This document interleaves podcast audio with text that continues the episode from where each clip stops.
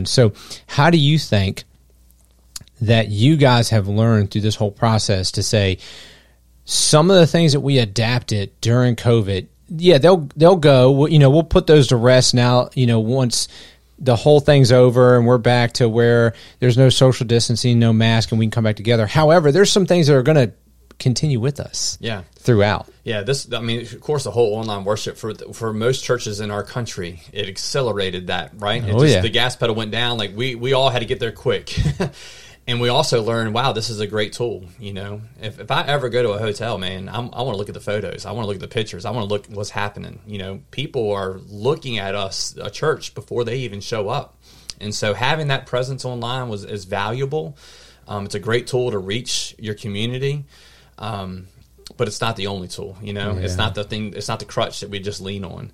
And hopefully, like you said, we don't go back or have to go through something like this again. But if we do, just like human nature, we learn from past things and we can take stuff. I think the church in general, we didn't know what or how or any of the questions on how to answer that, like what to do in those situations. But I think now that we've gotten through it, it's going to be a little bit easier next time. Like this worked, this didn't work. You know, this is good, this isn't good. And I'm hoping that, I don't know, I've heard some really smart people, smarter than me, you know, got fancier titles than I got, that they say, oh, the church will never be the same, the church. And I don't agree with that, you know. I feel like the church, we're the body believers. And no matter what that looks like and what setting that you're in, the church is still the body of Christ, and we are the church to edify, to uplift, to encourage. And to say the church is never going to be like it used to be, I don't agree with that, because then I feel like you're focusing on the wrong things.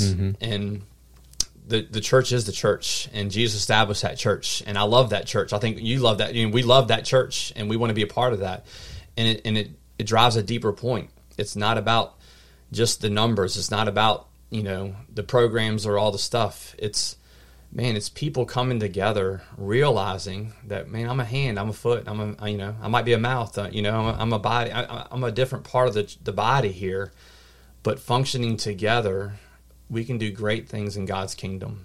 You know, Satan tried really hard to in a negative way, affect us, but I think it backfired. You know, I think people realize, wait a minute, fellowship is super important. Coming together is needed, not wanted, but needed. And so what Satan meant for harm, you know, Christ used for good. And now we're kind of coming out of this. Like literally, like these days are really good, man. I think some of these past Sundays have been really good for a lot of my friends, for us. People are coming back. People are feeling more comfortable. But I think we're getting out of this stronger because of what we went through. And like I said, what Satan meant for harm, Jesus is using for good. So you guys have been using Zoom as some of the ways that you're being creative and what you're trying to do. And I know at the church I'm at, when we were going through this whole pandemic, because I got hired there right in the middle of it in 2020. Yeah, yes, you did. You know, and I'm over all of our small groups. We had a professional Zoom account for all the leaders. So that way we could still have small groups that ran in the fall and the spring, and people met via Zoom. And of course we found that once things opened back up and people were able to come back to church, and even the second semester that I was there, some of the groups began to meet in person again, that people realized, yeah, the stuff online is good and I'm glad we have it, but it's not the same. Yeah.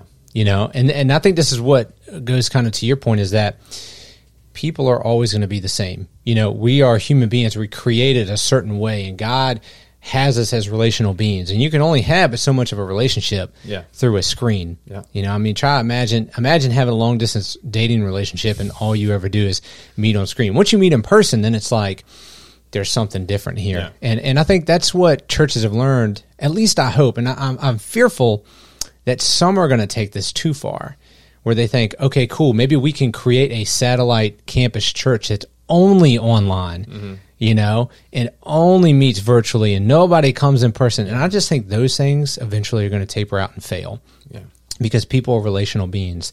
But did you guys, or are you still going to use that going forward, using Zoom to do things like small groups or, you know, staff meetings or leadership meetings or anything like that? No, we actually got out of that a while ago. Yeah. So we used it while we needed it. And we had some small groups doing the Zoom and stuff like that. But yeah, it's been well over a year, I think, since we've done any kind of, we've been together for a while now. So, so none of your small groups want to still at least have an option of doing. We only have a few small groups. Okay. But what we did because of this and what we're still doing is we're having, just like we used to have, you know, churches would have Wednesday night church. Yeah. We're doing that for adults, and you know, we're blessed to have a big, you know, a church building in the front of our property that Liberty used to meet at. We call it Compass Chapel, but we meet in there on Wednesday nights with our adults. They still can spread out. That allows our activity center, our main space, to go to the teenagers, so they can spread out and be there and do their games and have their fun. And so in our fall, we call it big small group because it's small group. Like it's you know, we're going through the Chosen series and stuff, and we have discussion questions, and it's kind of hard to do that in a big setting, but it's a big small group because we're kind of, we like being together. And so we have a couple small groups that still meet. We have a young adult group that meets. We have a group in King William that meets on Monday nights.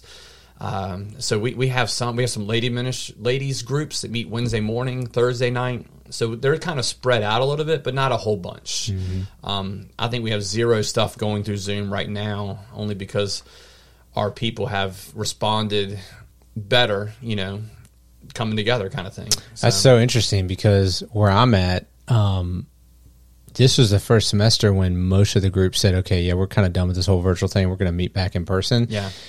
But some of them are doing what's called a hybrid. So they'll meet in person, but they'll have a computer up with a Zoom link. Some people, yeah. Yeah. So like I have that for my group because there's some people who live like 40 minutes away from me, but they want to come to my group. Yeah. You know, and it's like, man, that's a hard drive to make on a weeknight. Mm-hmm. But then I think there's only one group that meets all virtual. And those, it's interesting because they have a dynamic where, again, you know, you have a lot of people in that group who they don't live near each other. Yeah. But they have that tight relationship. Mm-hmm. And so they see each other on Sunday mornings just fine. Yeah. But during the week, they still meet via Zoom. So, again, I think the lesson here is each church community has to figure out how to navigate this whole thing their way. Yeah. You know, and technology is good, and it can be useful. However, being in person, what works for you might not work for me. Yeah, and like we've already discussed a little bit, is you can see pockets around the country and in our state that are different than others. You know, and so I live in a community in an area that wanted to be together, and I live in a community that they would rather have the liberty and the choice to, you know, come together. You know, and not worry about maybe some of the results of getting sick or doing some of that. And so we try to balance really, you know, a whole lot on looking at both sides.